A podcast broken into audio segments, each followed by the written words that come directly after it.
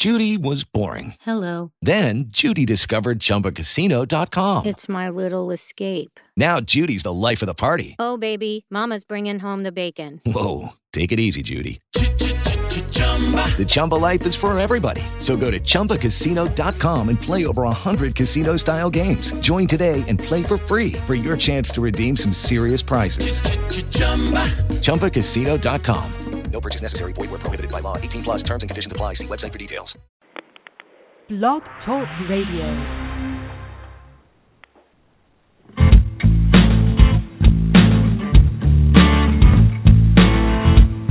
I own it. I did that. Not proud that that was me. And when I face it, I take back a little dignity. Not looking for excuses. I just want to be free.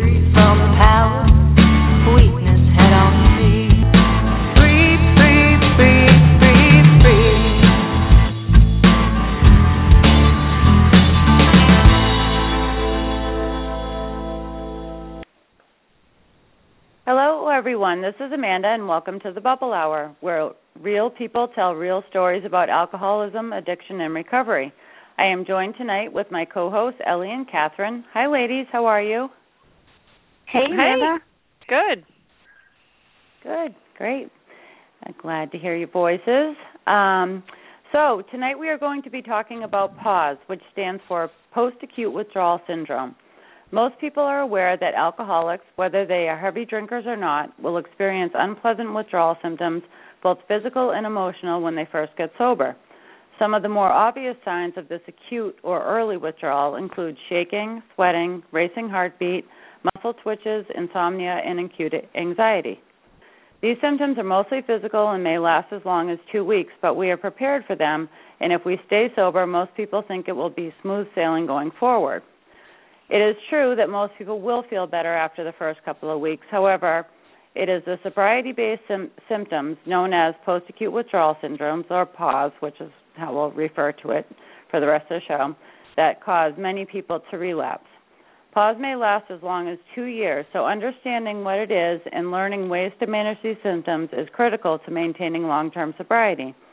On this episode of the Bubble Hour, we will discuss these symptoms and share ways to deal with and relieve the effects of PAWS. Whether you're just getting sober or have been sober for a while, this is a very important show for you.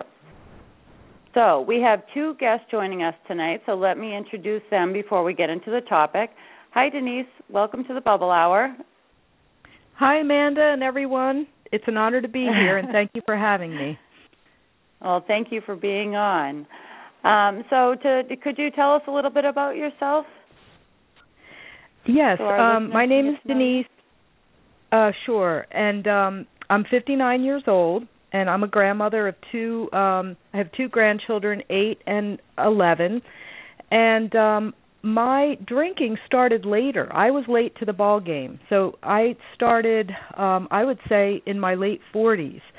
So for the last ten years, um, I've been sober a year, which will be January sixth coming up, and um, I stopped because um, I felt like my life was just, my spirit was just dwindling. My life was uh, not going anywhere.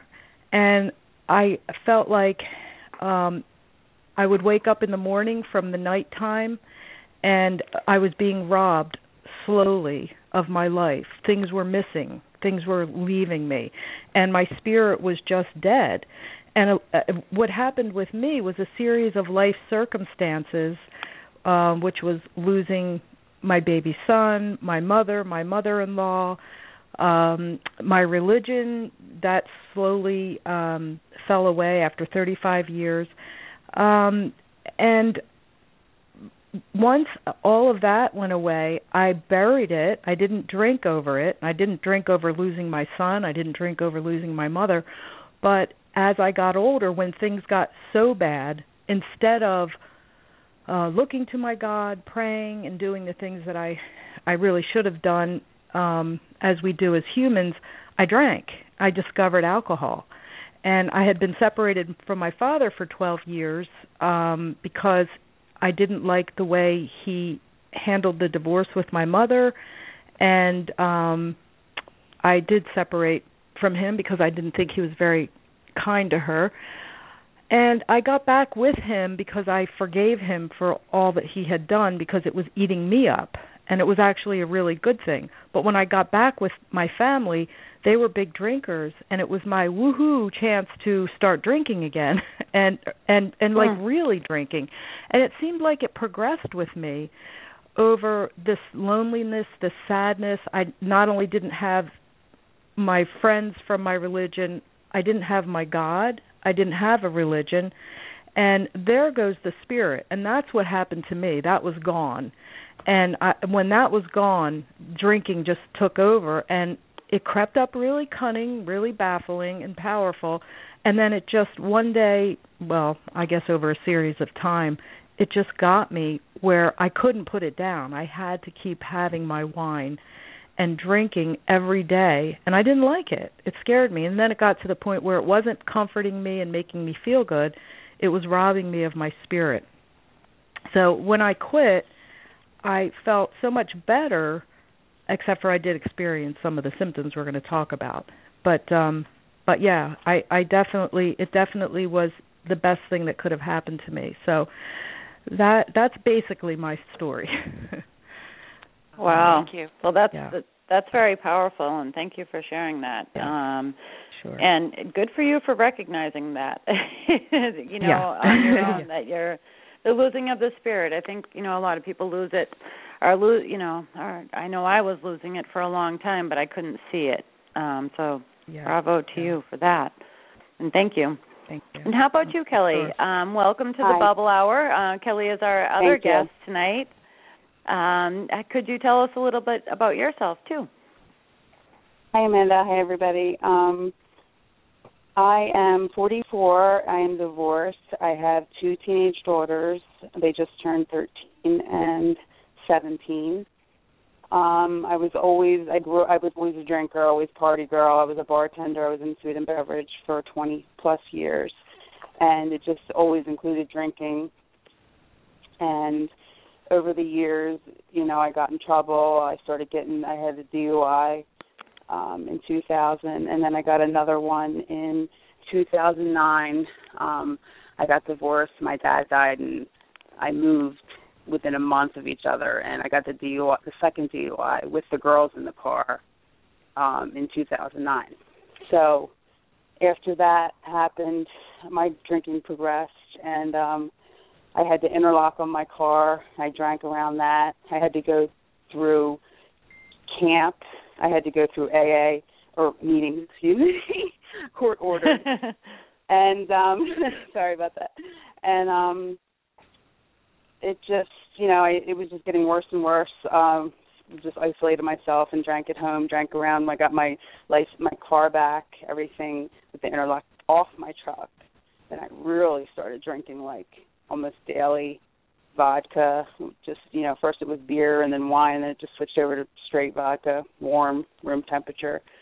And um, I got in trouble at work. I one day I was just, like, in the middle of a binge, and I woke up, drank some vodka, took it with me, drove to work, tried to work, got in trouble at work. A nice woman brought me home, and I just couldn't wait for her to leave so I could drink more. But the day after that, I knew, because I had to face my bosses, I had a meeting set up, that I had all, I used up all my, you know, juice cards. That was it. I was done. I knew I couldn't lose my job. You know, my kids, I already had diapers in my life. And, um, you know, I was in good with my ex, but he, I, I was hiding my drinking from everyone. Even my boyfriend, I would hide, like, bottles in my closet and, you know, try to, you know, it was just ugly, really ugly. And um, I knew some people in uh, recovery that I called, and uh, I just did whatever they told me to do, you know, whether it was reaching out. Everything that was uncomfortable, I did it, and I just didn't ask. I just kept it simple and, you know, just did that, did whatever they told me to do. I didn't work for a month, and um, I just dove into recovery, and my obsession to drink was lifted. This time, it's been since December twenty-ninth, twenty thirteen. So I'm almost at eleven months. And good this time you. in my life, like, it's, I, I can't believe that it's been, it's been so amazing. And I never, and I would always hear that from people in recovery, and I thought they were so full of it, you know. But, I mean, I'm not religious. I know you touched on religion, but, you know, I'm just doing everything simply, you know, for the day. So that's how I've been sober. Awesome. Wow, good for you. That's awesome. And uh, I, I have a, we have a, a, a lot of similarities in our stories, Kelly. Really? Wow. Um, oh, yeah, yeah. We'll have to chat. We'll have to catch up. Okay. um, well, th- thank you for sharing that. Um, and um, I am going to jump right to the topic now because it is a, a big one. Um, so now that we have mes- met our guests, um, we did a show on pause about a year and a half ago, and it is such an important topic that we thought we it was important for us to discuss it again. I know for me, learning that there were real scientific facts that explain why I felt like I was on an endless emotional roller coaster really helped me accept that I was right where I was supposed to be and gave me hope that it would get better. Um, so that's why I know um, that um, for me, I was fortunate enough to be court-ordered to some programs that taught me about pause. And you may have too, Kelly. Um, so yeah. it is, um, and I, I also wanted to make sure that I noted that we are not licensed medical professionals. The factual content that we're going to share on the show is taken from literature that we received in different treatment programs and that we uh, believe will be helpful to the listeners. And, of course, we will share our own experience with pause as well because that's what the show is all about. So, to start, I'm going to read some information from the book Staying Sober by Terence T. Gorski, G O R S K I, that explains pause very well. Um, so this is straight from the book. You may think that withdrawal from substance abuse only refers to the immediate physical symptoms experienced when your body is trying to adjust to not having drugs and or alcohol in its system. We are all mostly aware of the more obvious signs of withdrawal: shaking, sweating, racing heartbeat, muscle twitches, insomnia, and, and acute anxiety. Yet it is the sobriety-based symptoms, especially post-acute withdrawal, that make sobriety so difficult. The presence of brain dysfunction has been documented in seventy-five to ninety-five percent of the recovering alcoholics addicts tested. Recent research indicates that the symptoms of post-acute withdrawal associated with drug and alcohol-related damage to the brain may contribute to many cases of relapse. Pause is a group of symptoms of addictive disease that occur as a result of abstinence from addictive chemicals. In the alcoholic addict, these symptoms appear seven to fourteen days into abstinence, after stabilization from the acute withdrawal. Pause is a biopsychosocial syndrome. It results from the combination of damage to the nervous system caused by alcohol or drugs, and the psychosocial stress of coping with life without drugs or alcohol. Recovery causes a great deal of stress. Many chemically dependent people never learn to manage stress without alcohol and drug use. The stress aggravates the brain dysfunction and makes the symptoms worse. The, the severity of pause depends upon two things: the ser- severity of the brain dysfunction caused by the addiction and the amount of psychosocial stress experienced in recovery. The symptoms of pause typically grow to peak intensity over three to six months after abstinence begins. The damage is usually reversible, meaning the majority of symptoms go away in time if proper treatment is received. So there is no need to fear. With proper treatment and effective sober living, it is possible to learn to live normally in spite of the impairments. But the adjustment does not occur rapidly. Recovery from the nervous system damage usually requires from six to twenty-four months, with the assistance of healthy rec- uh, healthy recovery program. Recent research is showing that for some recovering people, the symptoms of pause often occur at regular moon cycle intervals and without apparent outside stressors. Often those thirty, sixty, ninety, one twenty, one eighty, and one to two year sobriety dates seem to be triggering times for pause symptoms to increase. People recovering from long-term opiate and stimul- stimulant uh, use often have pause symptoms for no apparent reason for up to ten years after they have stopped using their drug of choice. Often pause symptoms appear to come and go without apparent reason and without any specific pattern.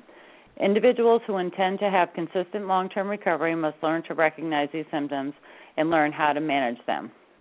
So, whoa, I don't know about all of you, but when I, I read this, I kind of felt relieved. I was kind of like, okay, yeah. so I'm not going crazy after all. Um, yeah. Because to me, that's what the pause pause felt like. Um, I felt like I was going crazy. So um, uh, so what are the symptoms? Um, Catherine, do you want to jump in and tell us about those? Sure. The symptoms of pause can include fuzzy thinking, a k a brain fog, inability to concentrate, problems with memory, inability to develop a normal sleep pattern, repetitive thinking, emotions that feel out of control, difficulties managing stress, problems with coordination, feelings of depression, or feelings of anxiety. The individual may feel like they lack initiative, cravings, feeling tired all the time, difficulty experiencing pleasure, problems getting along with other people, obsessive-compulsive disorder, or feelings of guilt. These symptoms can be very dangerous for the alcoholic because it may take that, make them feel that it's just not worth it being sober. They may use them to justify relapse, and if someone does relapse, they may be afraid to get sober again just to have to experience these symptoms all over again. Sometimes the person turns to other maladaptive behaviors such as workaholism, exercise addiction, or excessive spending to cope. It is also important to note that in some instances, these persistent symptoms in recovery can be a sign that the individual is dealing with some other issue. Many addicts have a dual diagnosis that they are unaware of. This means, in addition to their addiction, they may suffer from depression, anxiety disorder, or bipolar disorder. It's possible this undiagnosed problem drove the individual into substance abuse in the first place. They may have been attempting to self-medicate. There are also people who develop a dual diagnosis as a result of their substance abuse. If people have an untreated dual diagnosis, it can prevent them from finding happiness in recovery. Some people may just dismiss their symptoms as pause and delay seeking treatment. It is always advisable to seek a professional opinion if the individual is finding it difficult to settle into recovery due to unpleasant symptoms. In most instances, it will be possible to manage the dual diagnosis so that the individual will be able to build a successful recovery. So, what actually causes post-acute withdrawal syndrome? There are a number of reasons why people experience pause, including the individual has developed a tolerance for alcohol and drugs, and this means that the body has adapted to functioning with these substances. It can take a bit of time before the body adapts to now functioning without these chemicals. Many individuals develop nutritional deficiencies as a result of their substance abuse. Until these deficiencies are resolved, the individual can experience symptoms. Long-term substance abuse interferes with the body's normal ability to deal with stress. This means that initially the individual will have stronger reactions to stressful events. For years, the addict will have used alcohol and or drugs as a means to numb their emotions. It can feel as if these emotions are out of control in early recovery because the individual is not used to dealing with them.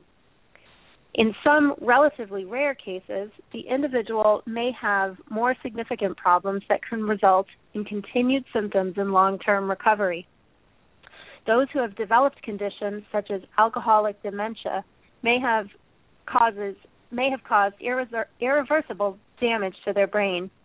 The individual may be able to learn how to function at a higher level, but in some cases they will just have to adapt to living with this mental impairment. Wow. Um, okay, well, so now that we've talked about some of the facts, um, why don't we um, get into our experience with pause? And I'd like to start by hearing from our first guest, Denise. How um, did did you experience pause symptoms? And if so, what were they like for you?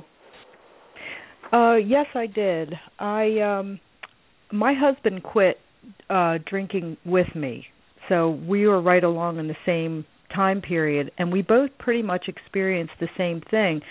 I thought when I quit I was going to feel so much better, but I actually, both of us couldn't sleep. Now that was a problem that we did have when we were drinking, but um, I thought it would get better when we stopped, and it didn't. It actually kind of got worse.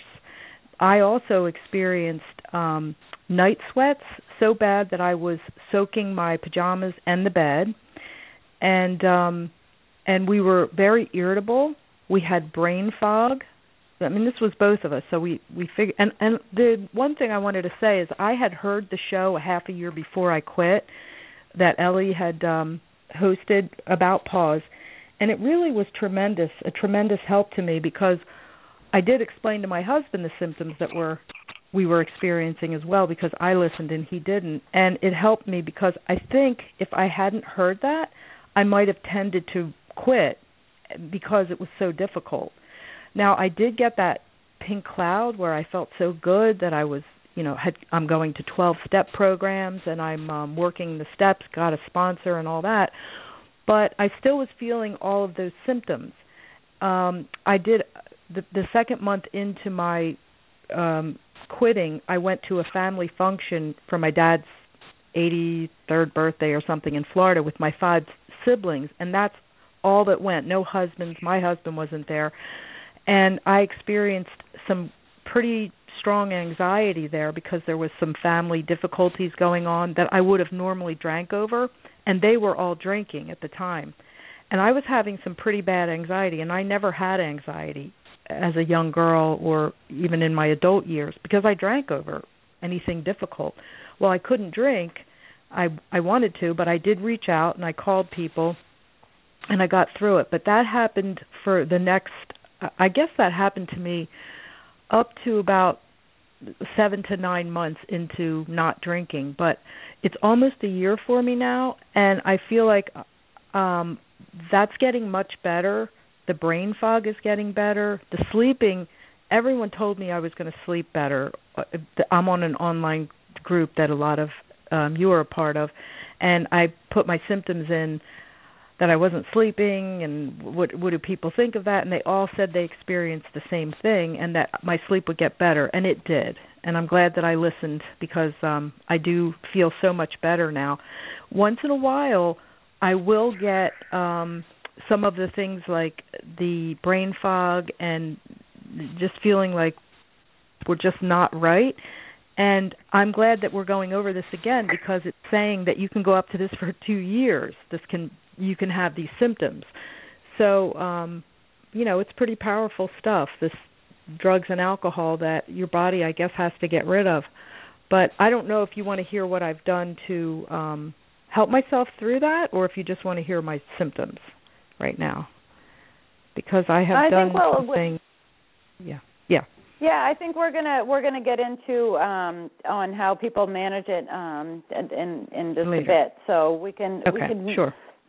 get back to that. But um, yeah, that um, you know, it's interesting when you say about the the brain fog. I remember people telling me like, you know, when I, I first got sober and I felt great. Same thing, pink pink cloud, and they're like, oh, you're. Um, oh, just wait till you clear up. And I was like, what are you talking about? Like, I'm totally fine. I, I've been I've I've been yeah. sober for like three weeks. Like, my brain's all cleared up. All the yeah. alcohol's out of my system. And little did I know, like, that um, your brain really takes a long, it takes a while to heal. Um, yeah. As good as I felt, there were plenty of things, and the restless, restless sleep was, uh, I mean, the no sleep was tough, really hard to get through. Yeah, um, but I, I'm glad you did hear the show and, and were able to get through those things because I I I understand that, you know, why so many people do give up hope um, because it's yeah. it's hard it's hard work getting through those things.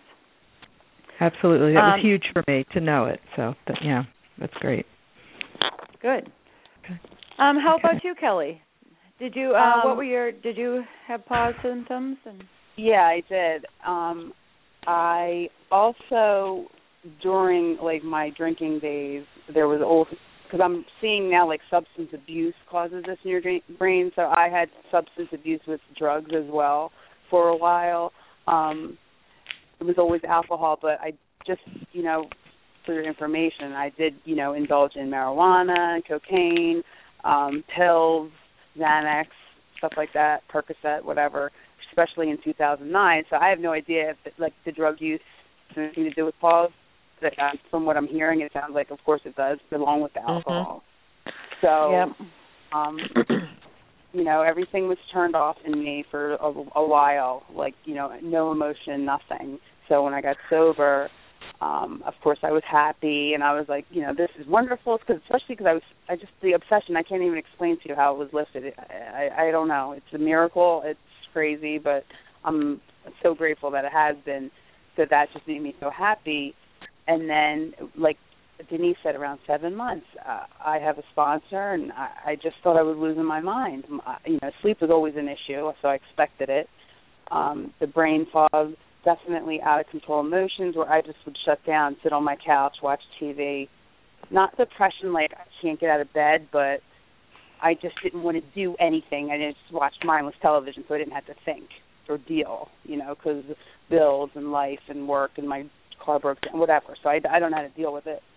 Um, felt insecure. Um, definitely had feeling being guilty, especially, you know, with everything I did while drinking. But now I can't perform and be like super sober mom and wonderful girlfriend, so I just feel guilty about that, you know, and and I just couldn't deal, and I would just shut off to the point where I needed help because I was shutting off the person who I love, you know, besides my children, is my boyfriend, and I just would shut down. Like, I didn't know what to say to him. I didn't know what to, because I couldn't, I didn't have any feelings anymore. And um, and then somebody mentioned to me about pause, and I, I read all the symptoms. I'm like, oh, check, check, check, check. You know, I have all of it. Yeah. All of it. And I was like, oh, my God, thank you. I'm not crazy. You know, that's exactly what I thought. And I just, you know, researched it. I'm like, okay, that's that's that's it. And, okay, two years, I can, you know, as long as I know that I'm not crazy, crazy, and there's, you know, yeah. ways of guilt, mm-hmm. I definitely felt a ton of relief, you know, and I learned ways, too, that we'll talk about, like, how to relieve it, definitely. But to put a name to it, I, I really, because I, I don't really remember hearing about this before. I didn't pay attention because I wasn't really giving it, you know, my all to be sober. But this time I just, you know, really explained a lot. That's great. Yeah, it, it yeah. It, it, again, it's um, it, it it really does help so much to just learn about, you know, not it, just not just this, there's other, you know, lots of other things too. But yeah, what a relief. Um, another person happy not to be crazy. um, yeah, I mean, I'm crazy, but you know. It's, it's it's interesting you said seven months, too, because I, I remember um, feeling like everything in, in the beginning I did, everything was great. Like, you know, I was on the pink cloud, and then it was, it was, it was kind of a ways down the road. All of a sudden I was like a mess, and I was like, where did this come from? And um, but I did know about it, so I was a, a, a little prepared for it, so it, it definitely helped. helped. How about you, Catherine? Um, did you have yeah, well, the lovely I, pause I, symptom? I share the relief. You know, I, I did feel relieved when I found out about pause and identified so much. But I have to say, I remember being like, oh, man, two years?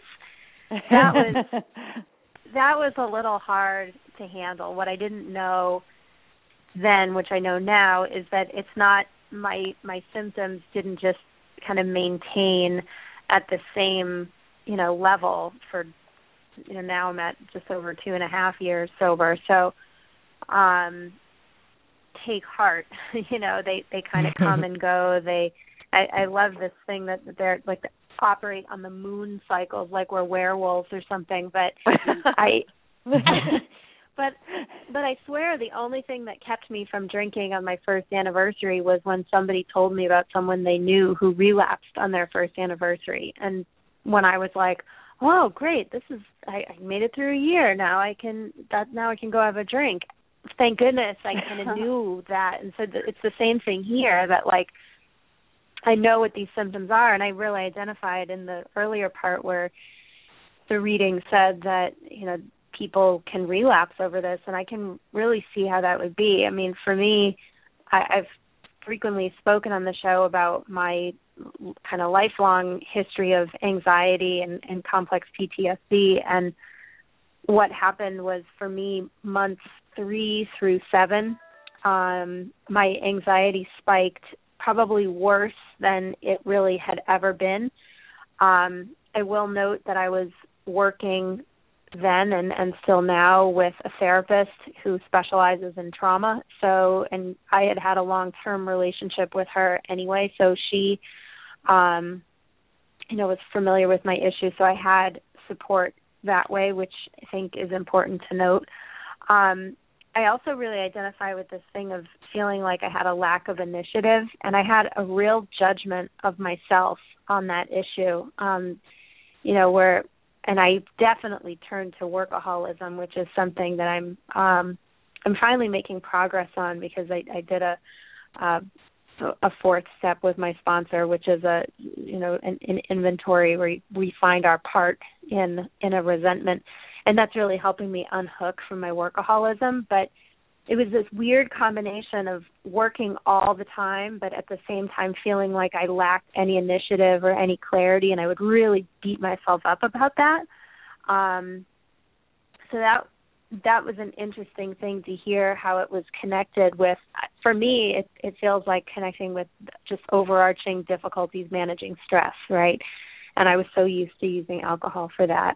Um, and the last thing I'll say is that I, not only was I relieved to find out about pause, it gave me talking points with my partner, so that I, I gave him an article about pause, because I was like in bed freaking out with anxiety all the time. And I finally was able to say to him, you know, listen, read this, because this is exactly what I'm feeling. So it was helpful not only for me, but it provided some context for him. Um, you know, to kind of explain this weird roller coaster that I was on. I did the same thing with my partner. Wow, what and a great suggestion. That's a great point, yeah. Yeah, that, I mean, I mean because, well, you're just trying to explain to a normie what it's like to, to be an alcoholic, and that's yeah. kind of a, a fool's errand, I think. Um But then to try to, you know, and to try to explain, like, it, it just, it's it's hard for us to explain to ourselves or to each other, right? So it's, you know. Right, we're confused on our own. Yeah, this gave some framework, and sort of in a scientific way that was useful. Yeah, that's that's that's a great Great idea, because I, I know I would I would literally would be like laughing, you know, right along, and all of a sudden just like start crying. I mean, I, I, I yeah. there were times where I was I was that that it was that much of a roller coaster for me. Yep, um, me too. Yeah. Wow. Yeah. How about you, Ellie? Um, wow, yeah, I'm sitting here identifying with just about everything, and I, I'm coming at it from also a, a somewhat unique perspective, too, because I um, have relapsed and come back from a relapse, and I it's interesting for me to observe how my pause symptoms evolved from the first time I got sober after I'd been drinking for years and years, and I would say the first four or five months were really just trying to get relief from the physical symptoms that we talked about.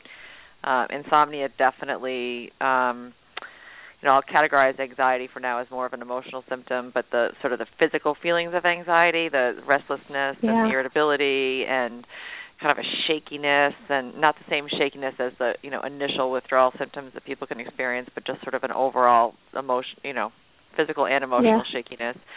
Um, also kind of like spikes in heartbeat and like mild panic and things like that. I, I suffered from those for at least four or five months when I got sober the first time. And um, my pause symptoms weren't actually as bad the first time I got sober. I think part of it may have been a little bit of the pink cloud syndrome, because when those horrible physical symptoms started to dissipate, I I was just so happy and so relieved. Like the first time I really slept through the night, and I really started to feel, you know, the brain fog started to clear. I found a really big benchmark for that was ninety days for me. Um, and I have since learned that there's a, you know, physiological reason for that. There's some, you know, biological changes that happen to us, particularly at ninety days, which is why the first, you know, three months are so critical to abstain, mm. um, to get past that. Um, and I, by the time I hit a year the first time around, I would say I was completely symptom-free as to, in terms of the pause. My anxiety got a lot better. Um, you know, I, I really, I kind of, I I really felt like I was firing on all cylinders for, for a number of years. And then um, I relapsed after uh, a little over about five years of sobriety. And um, it was a pretty quick relapse, and it went right into um, I was diagnosed with cancer, and I went into, right into cancer treatment, which interestingly involved a lot of narcotic treatment, which I had to have for pain relief. Um, and I didn't. I was grateful that I never abused the the pain. You know, it was things like Dilaudid, and there was Ativan for some of the emotional symptoms, and OxyContin. I mean, all sorts of pain relievers. And I didn't abuse those, but it definitely affected my addiction center in my brain, and I think that it really did result. Um, it fired up for me, Catherine. I really identify with you, what you said with the workaholism, because although I didn't immediately pick up a drink, as soon as I came out of the cancer treatments and I was weaned off all of the pain medication, I, I had that. You explained it really well, Catherine, that feeling of being, you know, incredibly busy and, you know, have a, a very full life from the outside, but feeling really scooped out and hollow on the inside. Um, and I, I actually think, looking back now, I can recognize that as probably some pause is related to the to the opiate and painkiller use that I was under for the for the, my cancer treatments. Um, and so I stayed sober for about a year and a half after I, I mean, I you know, after I got off the painkillers, and I was um, really, really working way too much and engaging in all kinds of other maladaptive sort of substitute behaviors, and that that eventually took me to relapse with alcohol. And one of the things that was really poignant for me was, even though my my relapse didn't it wasn't huge in duration, it was about a week, um, first of all, the mental obsession and compulsive compulsion came back immediately, like as in with the first drink. It was as if I had never been sober at all. And um, so that was, you know, challenging to say the least. And then also all of the physical symptoms came back, the withdrawal symptoms of shaking and sweating and, and you know, horrible anxiety and horrible panic and insomnia. Those came back immediately, even after only about five days of drinking, after five years of sobriety. Um, and so I and I ended up going to treatment for thirty days after that relapse. And it's interesting because I, I did have some some pause symptoms at, in treatment, definitely brain fog, definitely um, a feeling of sort of just that flat feeling, kind of scooped out, not really present, um, and really, really clamoring to get back to what I, you know, get back to my life, get back to work, get back to, some, you know, anything to get me out of my own skin. I, that, I think that's probably tied to emotions feeling completely out of whack. I mean, I would have two or three things to do during the day, and I would feel absolutely totally overwhelmed by the prospect of that. Mm-hmm, mm-hmm. And even when I got out of treatment and I got back into my kind of daily routine, um, things like the grocery store, I'd walk in and the lights seemed really bright and it just seemed noisy and I couldn't make the smallest decisions, and I was really, really just overwhelmed by absolutely everything.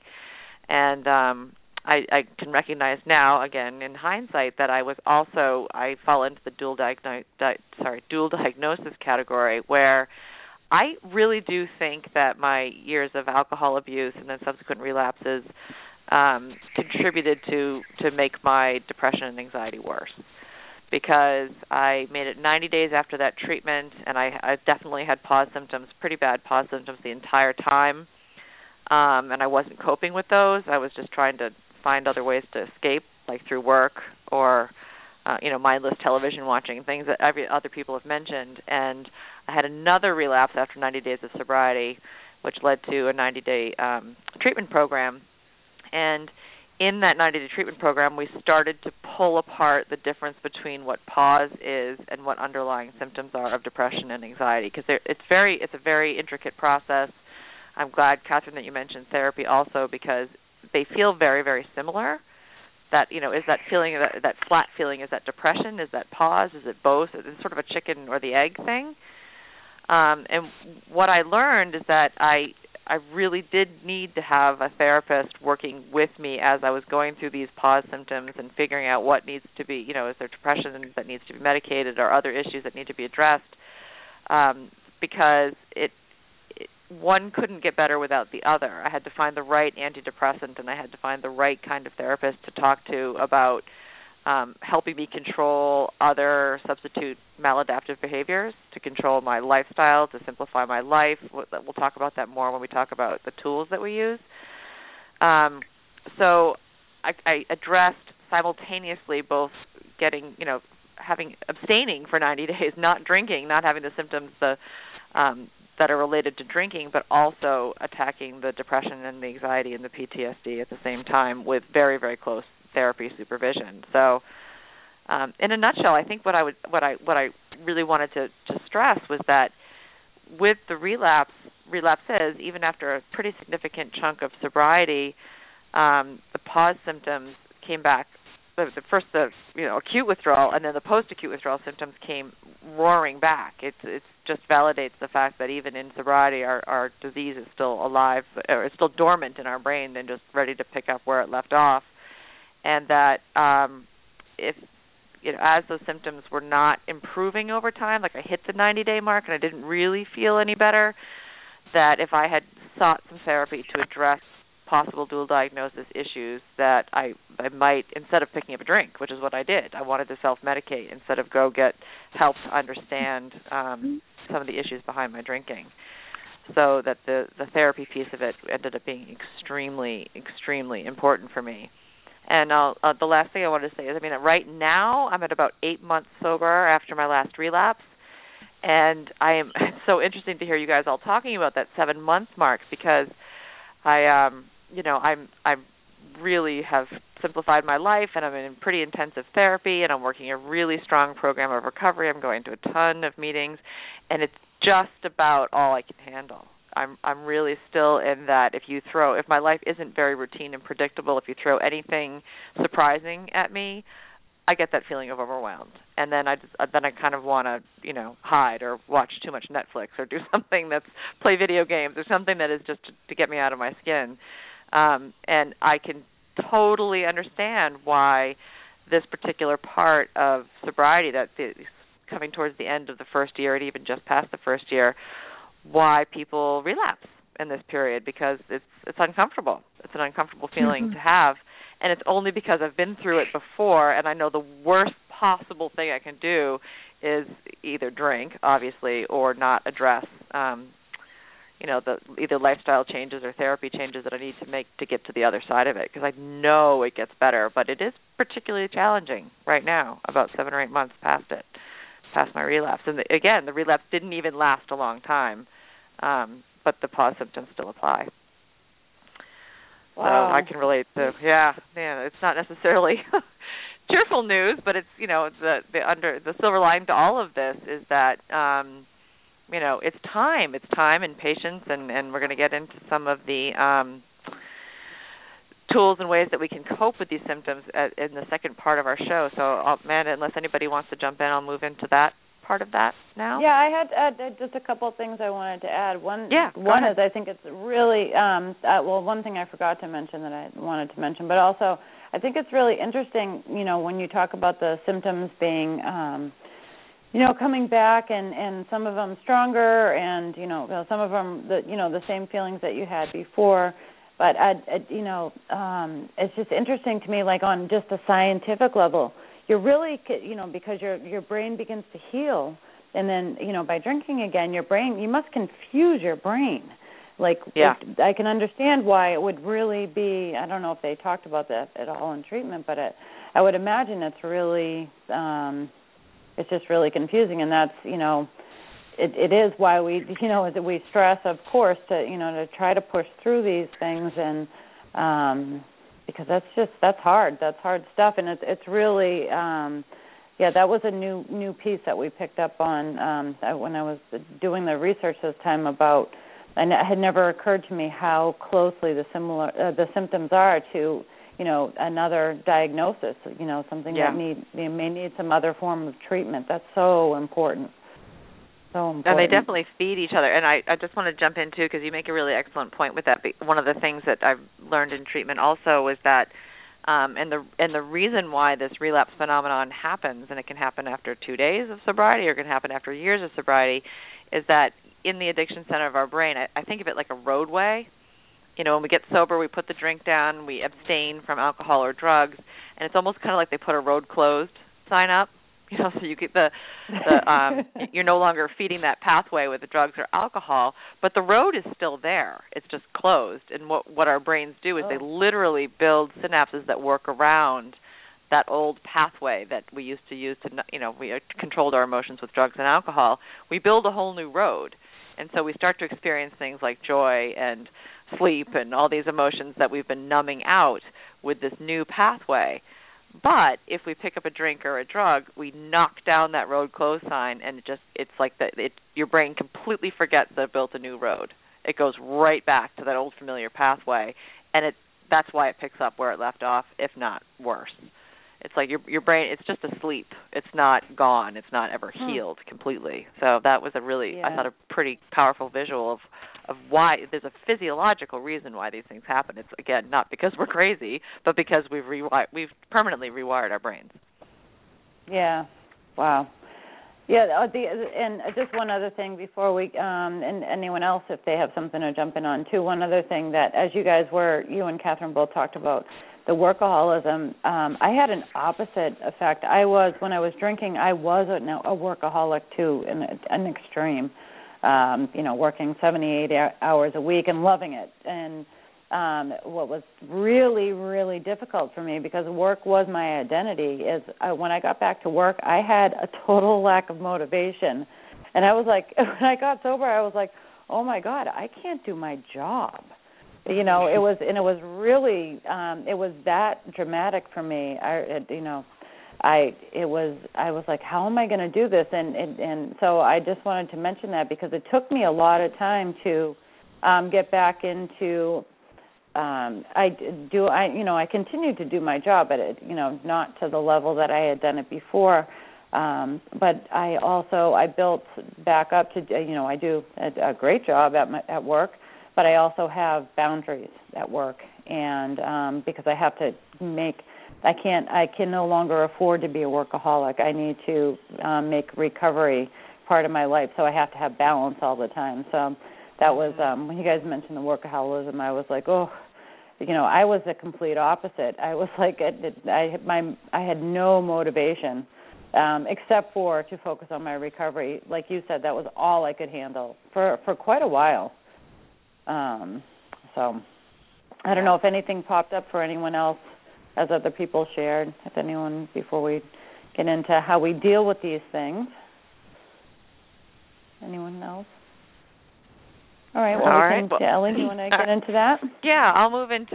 We'll, we'll uh, move on to the more hopeful part of the program, because I know a lot of these things probably sound pretty. You know, they sound kind of awful, but there are ways that we can cope with these symptoms. And when you think about it, they're all things that are beneficial to our overall health and things that, that benefit us anyway.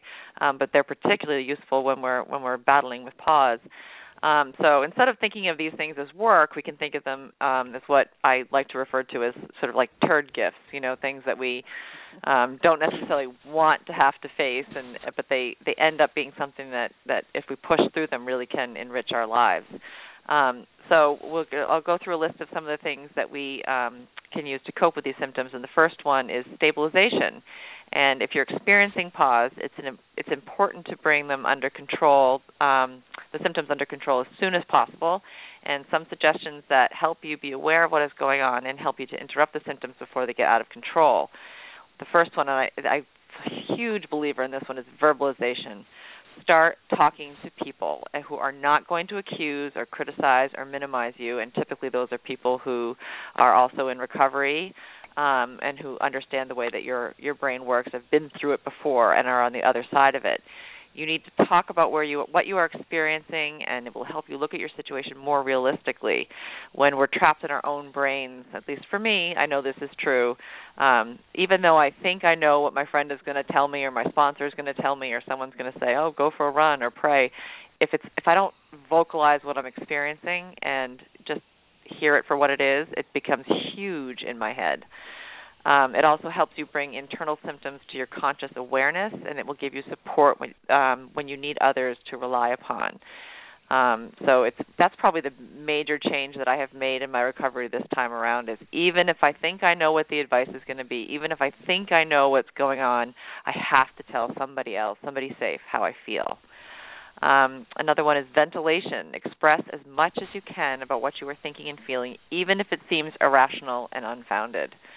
I think of this as like the two a.m. thinking. You know, have you ever been lying in bed at two o'clock in the morning and there's like one little thing you have to do the next day and it just seems totally insurmountable, like you can't possibly handle it. And you wake up the next morning and you're like, oh, why was I so worried about that?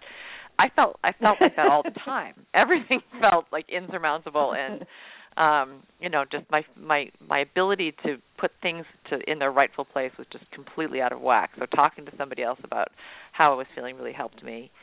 Reality testing is another one. Ask someone if you are making sense, not just what you are saying, but your behavior. Your perception of what is going on may be very different from reality. This is a really hard one for me because I like to think that I know exactly what's going on. You know, I'm, you know, and I, and you know, when it comes to other people, I'm, I'm pretty good at that. When it comes to myself, not so much. And I actually, the first time I got sober, I would call my sponsor on the phone with a situation, maybe a family situation or a work situation, and I would literally say to her, real or not real? Let me just tell you what's going on and how I'm feeling about it, and ask her to put things in perspective for me. Um, I didn't always listen or take the advice, but just the act of, of telling somebody really helped put things in perspective. Another one is problem solving and goal setting. What you are going to do right now and what are you going to do right now and what is actually going on. You can choose to take action that can change things. Um, and sometimes these actions can be really simple. I was completely freaking out about something the other day, and I talked to my friend in recovery about it, and, you know, she told me to go wash the dishes. Just like, you know what, you, you can't handle that right now, so go. And I was like, and the dishes and this and the laundry and that. And she said, okay, well, let's start with dishes.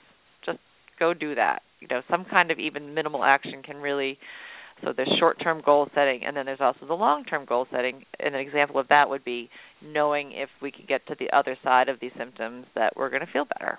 That's a goal. And it might be the only goal we can handle in the in the early part of this. Also backtracking. Think back over what has been happening. Can you identify how the episode started, like if you're experiencing anxiety or panic? What could have turned it off sooner? Think of other times that you were experiencing symptoms of pause. What turned it on? What turned it off? Were there other options that might have worked better or sooner? Um, I think the example, I apologize, I'm, I'm blanking out as to who mentioned a, um, a family situation. Denise, I think it might have been you, about yes. how putting ourselves in a situation that produced anxiety. I think a lot of us, I think women in particular, you know, we show up. We need to be there. We're caregivers. We, you know, we really can often quite literally be the center of the universe for our families. And so we put ourselves in positions that maybe we don't need to be in. And if we experience anxiety in a certain situation, do we really need to do that again, or can we give it some time? And that might give us a chance to, um, you know, I, I fall back right now because I'm in the middle of this is if I don't expose myself to something that could be dangerous or trigger anxiety, then, you know, if I stay home, then I know I'm safe. And these, these tools are critical when we are in crisis. However, managing pause on a daily basis is an important part of early recovery. And here are some things that can ease the effects. Look at your support system. Your support system can help you stabilize your feelings. Talk to trusted friends. Talk to your family if they're safe, your sponsor, and other supportive people to help you work through your difficulties. Protect yourself. That's what I was just talking about. From threats to your sobriety, that's crucial to making it through pause. And that might be that might mean saying no to some things that you would historically have said yes to, at least for a little while. Um, my sponsor likes to tell me that I don't have to go to every fight I'm invited to, and I like that one. You know, yeah. I can stand. I can choose to stand down. I can choose to do nothing. And in lots of situations, in particular in early sobriety, doing nothing is doing something pretty important, at least for someone like me who likes to throw myself headlong into everything. Um, proper nutrition. This is a big one. It's a balanced diet that's low in sugar, fat, and caffeine. They do help reduce the symptoms of pause. When we did this show a year and a half ago, we all started laughing when we were talking about a diet that's low in sugar, because you hear lots of advice in early recovery about how your body's craving sugar, and so having candy and doing things, you know, ice cream, things that feel good that aren't alcohol or drugs. And in really early sobriety, it's better to reach for a bowl of ice cream or a candy bar than it is to drink, obviously. But I did find as... um and I'm doing this now, again, because I got back on the sugar wagon or off the sugar wagon or whatever it is. I started eating way too much sugar, is that when um, I am not indulging in too much sugar and particularly caffeine, my pause symptoms especially anxiety, go down. Regular exercise, it's that's huge. We all know that it helps re- relieve tension and anxiety, and this definitely helps reduce pause symptoms also. And that can be something as simple as a twenty-minute walk. You know, I tend to overdo everything, and I think if I can't run five miles, then I'm, what's the point? Well, I'm now finding that if I just take a quick walk, it helps a lot. And we talked about this too, counseling, whether it's individual, group, or both. It will help you cope with your problems and keep you connected to your goals and recovery. And educating yourself about pause, and I love that it was brought up about educating the people that are closest to you in your life about pause also. So educate yourself and or your loved ones about pause, addiction, and recovery in every way possible. It will help you maintain perspective on the symptoms that you're experiencing, like listening to this show. Um, and balanced living, it's important for everyone. If you try your best to keep good balance and stability in your life, you'll be better able to handle the symptoms of pause. And that's an interesting one. Um, it sounds so simple, balanced living, but all of us touched on workaholism. All of us talked, touched on other maladaptive behaviors. Um, I was doing, this time around when I got sober, I had a little compulsive shopping problem on the Internet. Um, and I, it's just our body is aching for that little addictive thrill that we get. And I get a little addictive thrill out of doing too much or spreading myself too thin. And so that's probably been the most challenging one for me, is to just do things in, in every all things in moderation. Um, for me, is a big part of balanced living. So we don't do now five that, very well. What? No, we talk about that. This, on the scale of zero or ten, do zero to ten. I'll take zero or I'll take ten. But if you give me five, I just I want to claw my face off. I'm terrible at mid speed. I'm. Somebody said they were going to get me a T-shirt and put the number five on it, and I was like, yeah, I'm, I'm all set with that. Not not going to do five. Um, so I, I touched on some of the bigger ones, but we'd love to hear about um, from all of you and how you help manage your pause symptoms. And let's start with uh, Denise again. Okay. Um, this was huge to hear this again, and uh, I related to a lot of the things that you went through, Ellie um, and Amanda. And speaking about um, the the workaholism was the one thing for me. Um, I quit in January of last year, and my summer work schedule, which I have a cleaning business, gets very busy in the summer. And I felt so good that I found myself taking on too much work, and I became a workaholic this summer. And I know it was an escape. It was, you know, partly that. And then this September, things died down, and, and I got... I felt better. I, I was able to balance things more, manage things, and I could see that that is something that I shouldn't do. So the first thing I'll have to say, though, when I first quit drinking, I wanted this to work. I had done this myself six months before and relapsed, but never went to any meetings or support, didn't know that anything about it. And I thought I really wasn't an alcoholic. But when I did start to come to meetings and learn all the things that everyone was telling me was me as well, I wanted to get this. So when I first quit drinking, I actually began my quitting with a cleanse. And what what it is is basically I've done this for uh, probably a few years of my life, every six months, and it's an Ayurvedic cleanse where you are off of dairy, sugar, wheat, um, well, alcohol, but, you know, of course I had quit. And um pretty much everything, but you're eating um, a good diet of this, it's called khichdi, it's mung beans and rice, and then some herbs. And it really helps cleanse your liver. It balances you. You're on ghee as well, which kind of really makes you very calm. No caffeine or any of that. Okay, so that really helped me. That gave me a fighting chance, because I knew that if I was on sugar or, or off of the wine, which is what I drank, red wine, I was going to want that sugar. And I, anytime I drank the wet, red wine, I threw myself into a blood sugar high where I wanted ice cream an hour later. I wanted yogurt. I wanted anything. I, I wanted sugar, but I, I didn't allow myself that. So I would go and, well, I got ice cream, so I did allow that. But um, so I knew I knew myself well enough that I was going to really mess myself up. So I think that helped me. But then as I went on in the journey, I did start eating some sugar, and it really did throw me off, so I had to get off of it again. So I would say huge for me is diet and, and staying off of all all those things that imbalance me. And um, the other thing that you guys were talking about was um, just keeping it simple. And that, that was huge for me as well because, um, like I said, in the summer I was working like a crazy woman, um, but feeling good, but I couldn't really handle anything else. And um, I realized that saying no is really important. So I have to keep my life pretty much balanced and simple. I go to twelve-step meetings, and they are huge for me. I had stopped in the summer pretty much. I, I only went like to a few, and I felt like I was going to relapse again because I wasn't working it. So I realized if I work my program and I balance my life and I keep it simple and I don't allow people into my life that have triggered me in the past, uh, including family and, and uh, old friends, and not saying they're all out of my life, but I, I have my boundaries, and I'm learning that that's okay. I can think of myself first, and my sobriety and anything that will affect it has to come second. My sobriety has to come first. So um, that that's like been huge for me. I mean, before I used to think I was selfish if I did that, and I was somebody that took on the world. I raised my daughter. You know, I help with my grandchildren and do everything, including this running this business. And um, pr- pretty much I'm a personal organizer for many people. So I have a lot of big houses to handle and all their stuff and my own stuff. So, but I am simplifying it, and I feel really good. Um, uh, oh, exercise. That's the other huge thing. I do CrossFit.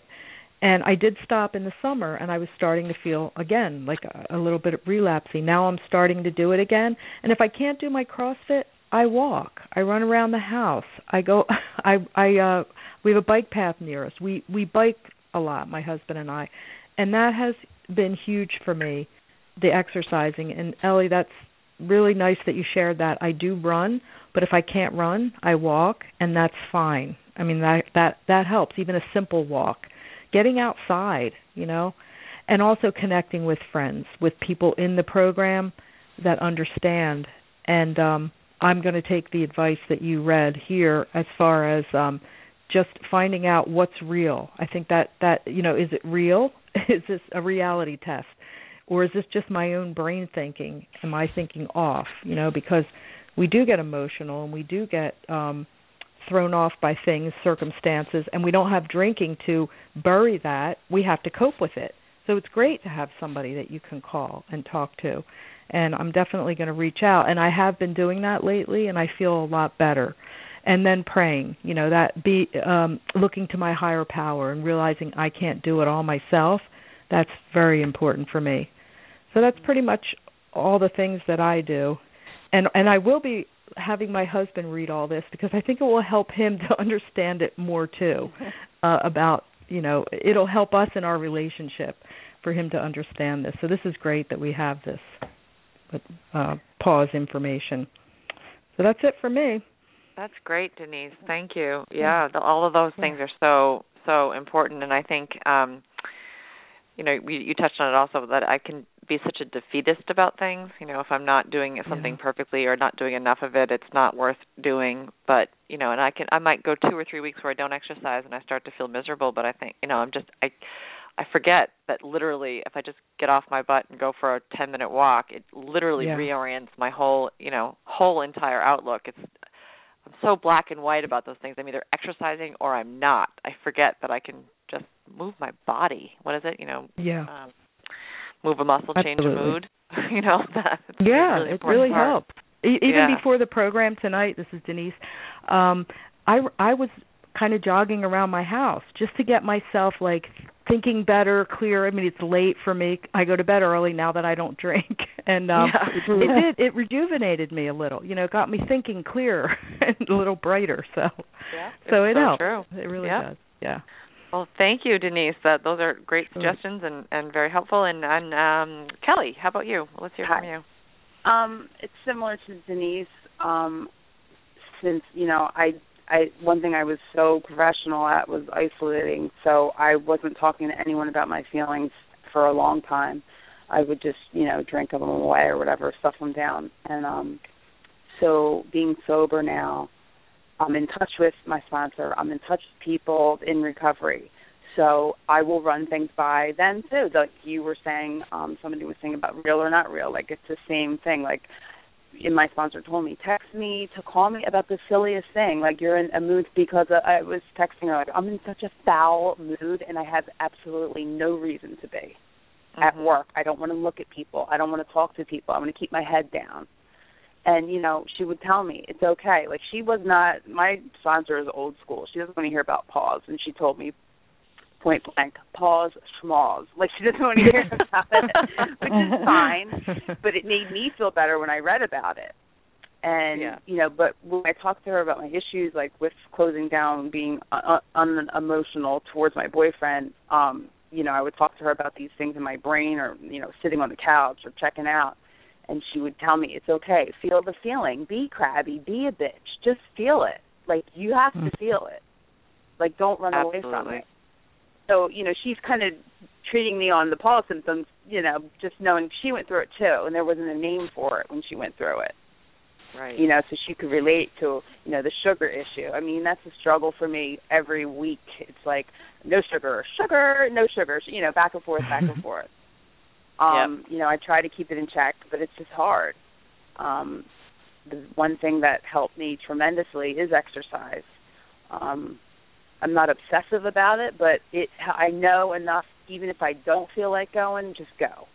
Go to mm-hmm. the gym, walk around, do not just do, you know, the bike for a little bit. I've been lifting weights. I mean, it gets me tired. It helps me feel better. I mean, the endorphin thing is real. It helps me feel better. It is real, um, yeah. Getting outside. I mean, I'm not really dreading winter, you know, now that it's dark earlier. That's, you know, but I don't, you know, I'm just, I still try to get out of the house, take the girls out, do something. You know, the beach was huge this summer. I, I mean, I really appreciated being outside in nature and rain, anything. Like, I appreciate all that stuff. Um, eating's helped me. I mean, to, to hear someone say what you're thinking is amazing. I love that. You know, Absolutely. You don't, yeah. Especially, even if I'm not really big at sharing, um, it's I have anxiety with that. But I go to a women's meeting. Um, I see Denise every Thursday. yeah. And, um, it, I share in that meeting for some reason, and I, you know, what I mean? It's just it's been a blessing to to go there. I didn't want to go there in the beginning. I'm like, oh God, but it's been totally opposite of what I thought. But it helps to hear your story and to connect with people, and you're not alone. That's, you know, that kept me sick, being alone, and, you know, not being alone, getting out of my head, no matter if it's a pity party or laziness, you know, stuff in my, whatever it is. It's just to get out of my head, reading. You know, I never really read before, except to yeah. see what the proof was on the bottle, maybe, but...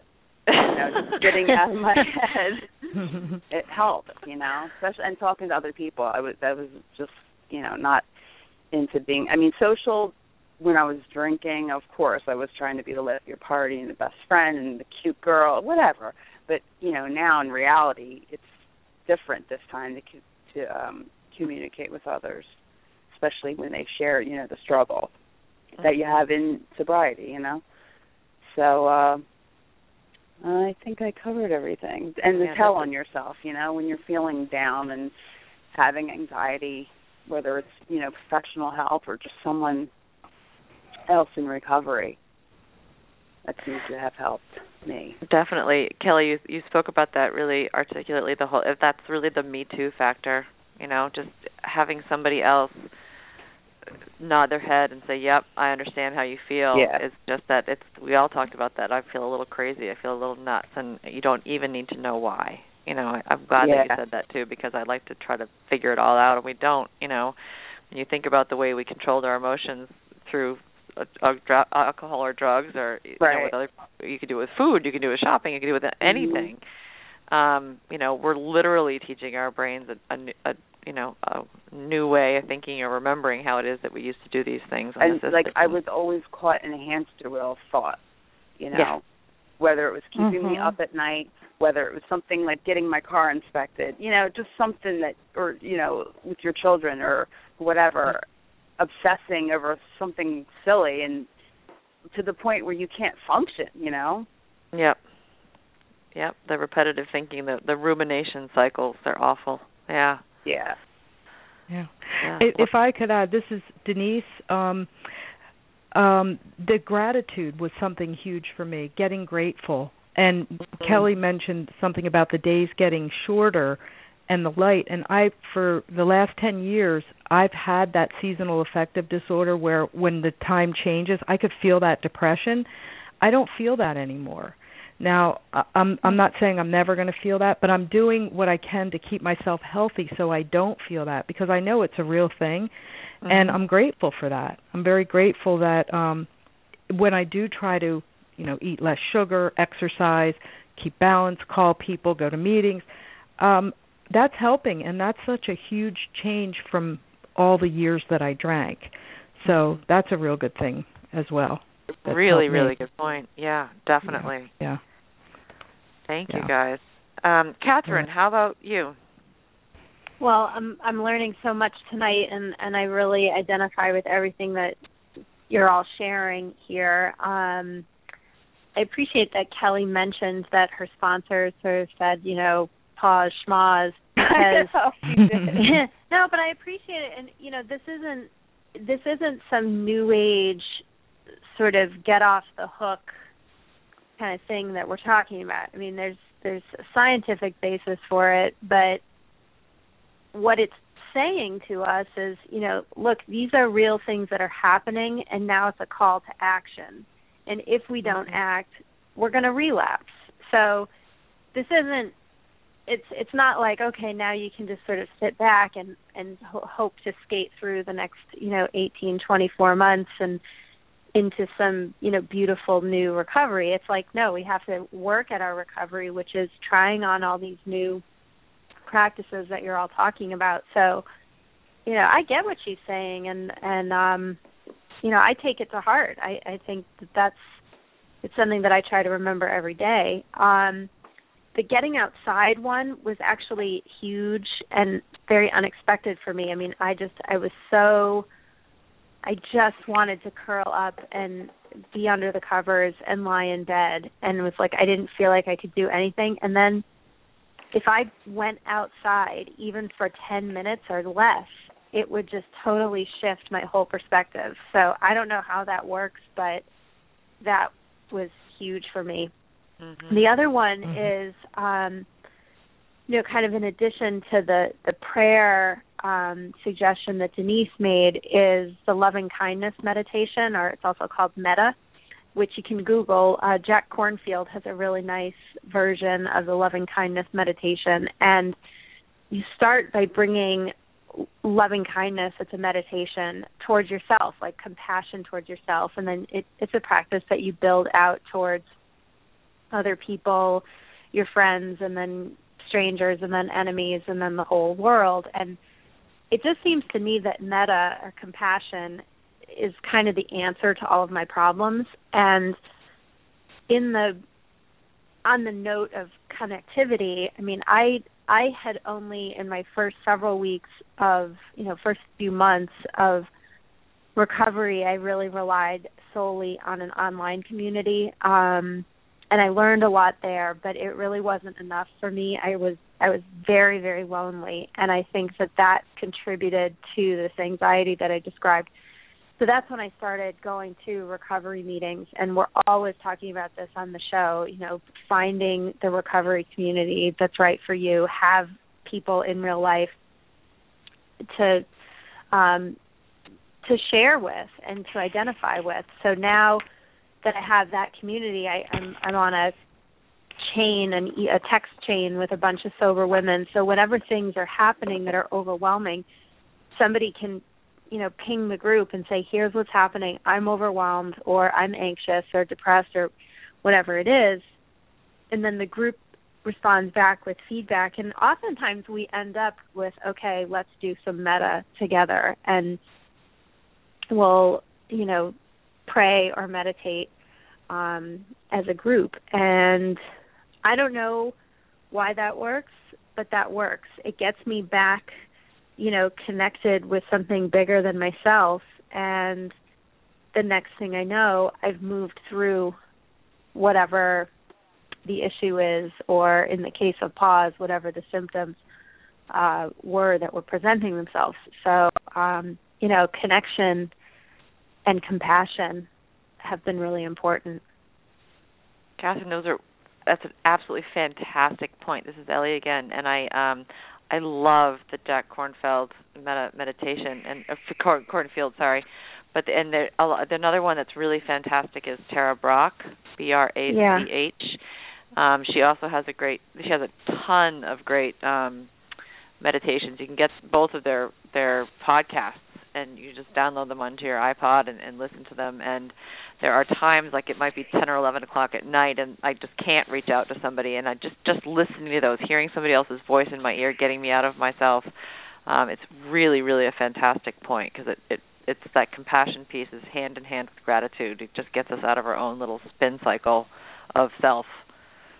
It's a great point. Um, Amanda, you want to chime in? Um, yeah, so uh, um, so a few things for me. I actually, one of my tools, which is not recommended, was sugar. Um, I, I, did, I did substitute, I think it was two and a half years straight. I had ice cream every night. And I've I've gone I've gone back and forth with that. I actually did a cleanse, and it helped me feel really good, um, and actually, you know, lose some weight and stay in shape and keep me motivated to stay in shape. And so, since that time, I have been eating better, and I, I'm pretty good about it for the most of the time. But I do allow myself some ice cream. I, I just try to be, a, you know, not the ridiculous uh, amount that I used to have, but it's um, it it is uh, yeah, that is a little bit of a, a crutch for me, I have to say. Um, but I do remember um, going, feeling like my um, Ellie, you just you, it's your term. I, I know I don't say it right, but like my my nerve endings were on the outside of my body, and just being like really sensitive to everything.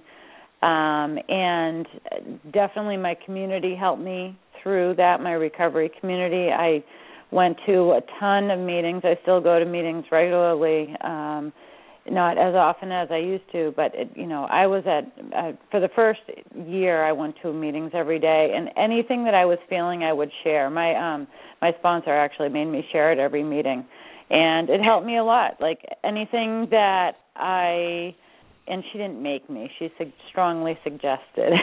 and, and but anything that I was going through, I would verbalize. So, you know, I, I didn't realize it, but I was kind of, you know, helping to treat my pause symptoms as they were happening, because anything that I was feeling, I just got in a habit of sharing, and um, and it, people helped me with so many things. And then one tool that I thought was fabulous for um, – For well, I guess for reality testing, and when they um, and when they talk about the repetitive thinking, um, I don't know where I learned this. One of the many programs I attended, but someone said to just say like yell no out loud or stop, and um, I still that do that today. Like there's times where, because you know I'm a co- codependent to an extreme, so I can I can get on a a, a negative path in my head, like a negative cycle where, you know, one thing goes wrong and I can, I can, I can like spiral that into this, you know, this tornado. Um, if I let that happen, you know, where like everything in my life is falling apart, and it's just, you know, I guess it's just how I'm made up. And so when I start feeling that way, I, I don't like feeling that way. And so literally saying stop. And actually, a lot of times I say the Serenity Prayer too. I'm like, and do not let my thoughts destroy my peace of mind. I just I stop what I'm doing, and that that's a huge help. So recognizing what's going on, and um, so there's something about uh, you know, even if there's no one else in the room, just saying out loud like, okay, you know, uh, you know, this needs to end. Um,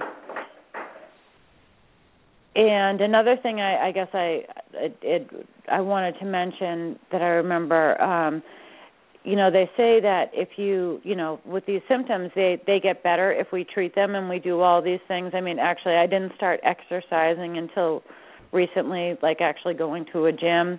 Um, but you talked about walking. Walking is something that I've always loved to do.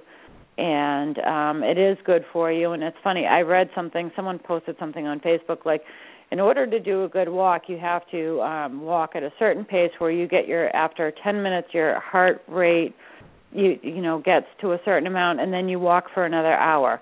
All right, who has time for that, right? So um, I like what you said, Ellie, you know, and what everyone else was saying. You know, it's not, this is not, we're not saying like, okay, this is what you walk to stay in shape. This is what, this is walking to get out of your head. This is walking to treat your mind, maybe not necessarily your body. So it's it's really about um, taking a different action to it, a distraction or something like that. So I guess I, I like that. Like, you don't have to do this perfectly. You know, you just need to do something. Because um, mm-hmm. I cracked up and I'm like, who, yeah, who can? You know, I don't have an hour. That just feeds my perfectionism is what that does. Like, if I can't do it for an hour, yeah, I'm just going to eat like, this pie, you know. Like I read that, and I was like, that's just, that's like, I don't know. For me, I, I'm just like, that's just dumb. It's just, it's like, it's, it's, yeah, exactly. It's, it's just like, oh, let's just feed, yeah, my little perfectionist mind. Oh, I have to do an hour and, like, time it with my stopwatch or something. I don't know. Exactly. um Um, so, I, I mean, those are just a couple of points I wanted to add in. We're actually getting really close to the end of our time. So um, how about you, Ellie, how about you? I know you've jumped in here and there. Any other thoughts that you had? I just, yeah, I'm going to be really brief because I have been chiming in here and there, and I just love what everybody had to say. And I, I for me, really, honestly, especially because I'm kind of in the grips of some pause symptoms right now, um, it's it's self-care, self-care. self-care, and I'm terrible at it. It does not come naturally to me. I don't like it. Um, and I so what I do now, there's sort of two rules that I follow that, that really are treating pause symptoms, even though I don't consciously think of them this way, is, you know, am I, what is the best thing for me right now? Is the, is the action I'm going to take or the thoughts that are consuming me, are these about other people or are they about, you know, what's serving me well? And um, that it's totally counterintuitive, and that's where the other people come in. You know, I, if I'm feeling a, a weird mood or I'm feeling off or I'm caught in a cycle of crazy thinking, or um, that's where I need to reach out to somebody else who can say to me, you know, do this, or, you know, you deserve to feel this way, or your your feelings are valid, or your feelings won't kill you. I need a lot of help with self-care. Um Because it's, I've I've learned really, really, really the hard way. If I'm, and it's putting myself first is not selfish. It's the most selfless yeah. thing that I can do for the people who love me. Because I cannot mm-hmm. give to anybody who I love anything that, that they need if I'm not giving it to myself first. Bottom line. Absolutely. Yeah. And it's really, really hard to do. So is this, you know, if I'm. If I have eight million things I need to do, do I have time to go for a ten-minute walk? No. Do I have to? Yes. Yes. And that, so the second rule kind of follows the first one, which is if it's making me feel slightly uncomfortable, like saying to somebody real or not real, or asking for help, or vocalizing my mood, which is just sounds like some cheesy Hallmark card kind of bumper sticker thing to do. Like if it's making me feel sort of uncomfortable, that's what I need to do. I need to stretch right. myself just a little bit. Um, and then stop and, and, and congratulate, you know, throw myself a little mini parade, like you're growing, you're stretching, and you're learning, and you're feeling these damn feelings that you spent forty-five years avoiding. You know, these are all things. These are each thing that I do is bringing, you know, drawing a line in the sand behind me that I'm not going to slip back over if I continue to do them every single day. And um, I, I think the only last point that I want to make is that we talk a lot about recovery meetings and recovery community and reaching out to other sober people, and I'm, I know there are a lot of people who listen to this show who have no idea how to go about doing that or do, who don't currently have it or who don't feel like they want to try recovery meetings. I mean, listening to this show is a very important first step in that, but I think deep down we all know somebody, we have somebody in our life who gets us enough that we can at least start talking about how we feel. I literally started doing this when I first got sober by talking to myself in the mirror. I would vocalize my mm. feelings to myself in the mirror, but at least they were out loud. And when they were out loud, it just yeah. sort of changed their form and shape in my head. and Amanda, you put it really well, then you get into a practice of starting to say, say to somebody, I'm not feeling, you know, I'm feeling X, Y, or Z.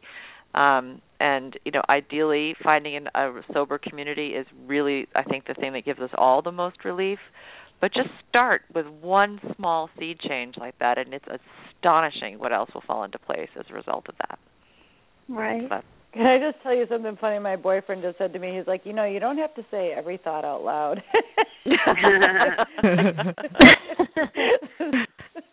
now yeah, it's very do. natural to me. Yeah, that's not ever something you've struggled with. I can attest to that. Yeah. No, that was huge, huge. And um, actually, just to jump into Denise, you said it, and and Ellie, um, and I, I don't know why on this list of, you know, things to treat it like the um, well, it, it, uh, well, what I was going to say about what Denise said is, you know, women especially, we are so bad at this whole thing about self care and, you know, and putting ourselves first, and it is not a selfish thing. And learning mm-hmm. that, I know, takes a lot of work, and you need, you really do need other people to help that, and community.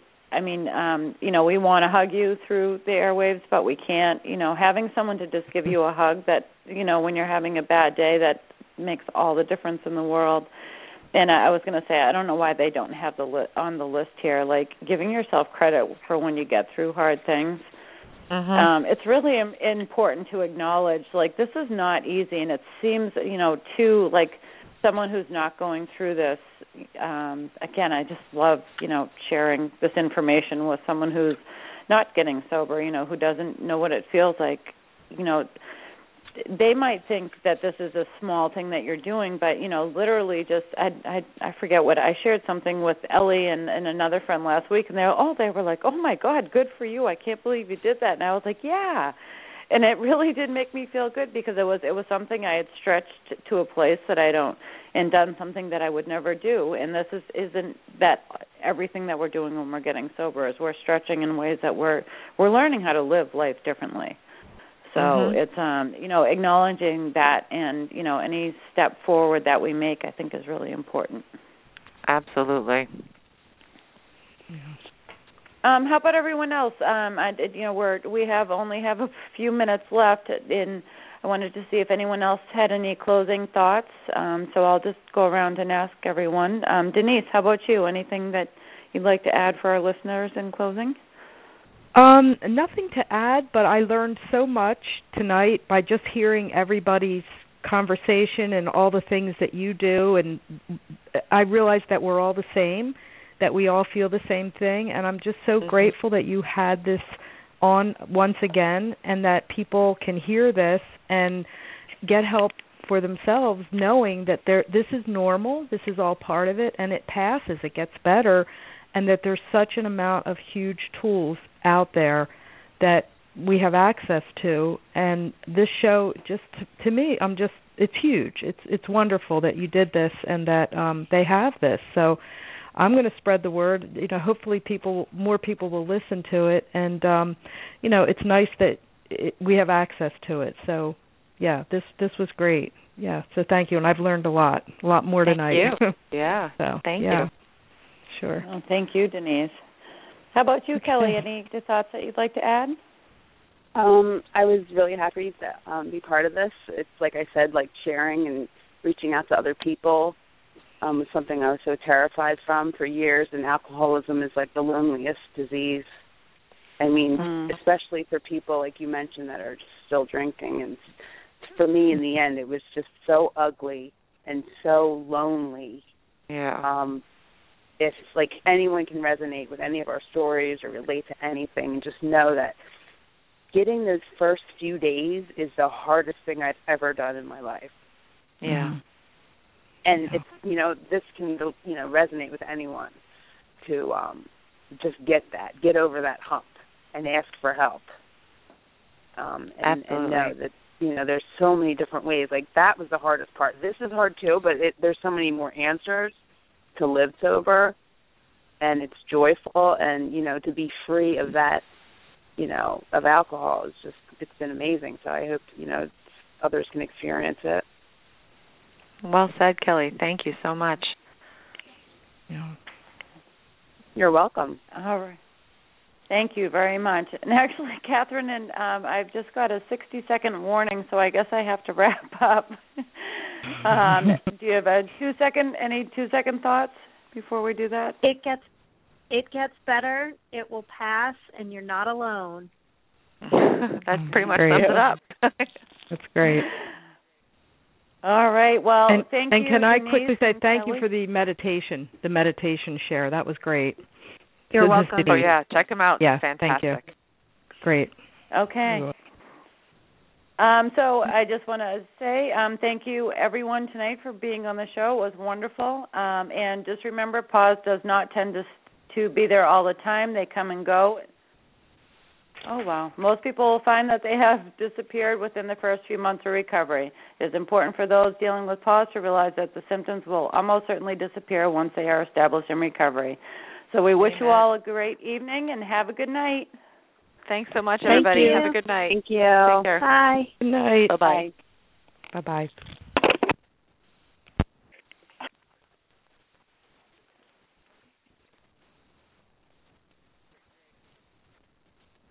Lucky Land Casino, asking people, what's the weirdest place you've gotten lucky? Lucky? In line at the deli, I guess? Aha, in my dentist's office. More than once, actually. Do I have to say? Yes, you do. In the car, before my kids' P T A meeting. Really? Yes. Excuse me, what's the weirdest place you've gotten lucky? I never win and tell. Well, there you have it. You can get lucky anywhere, playing at Lucky Land Slots dot com. Play for free right now. Are you feeling lucky? No purchase necessary. Void where prohibited by law. eighteen plus. Terms and conditions apply. See website for details.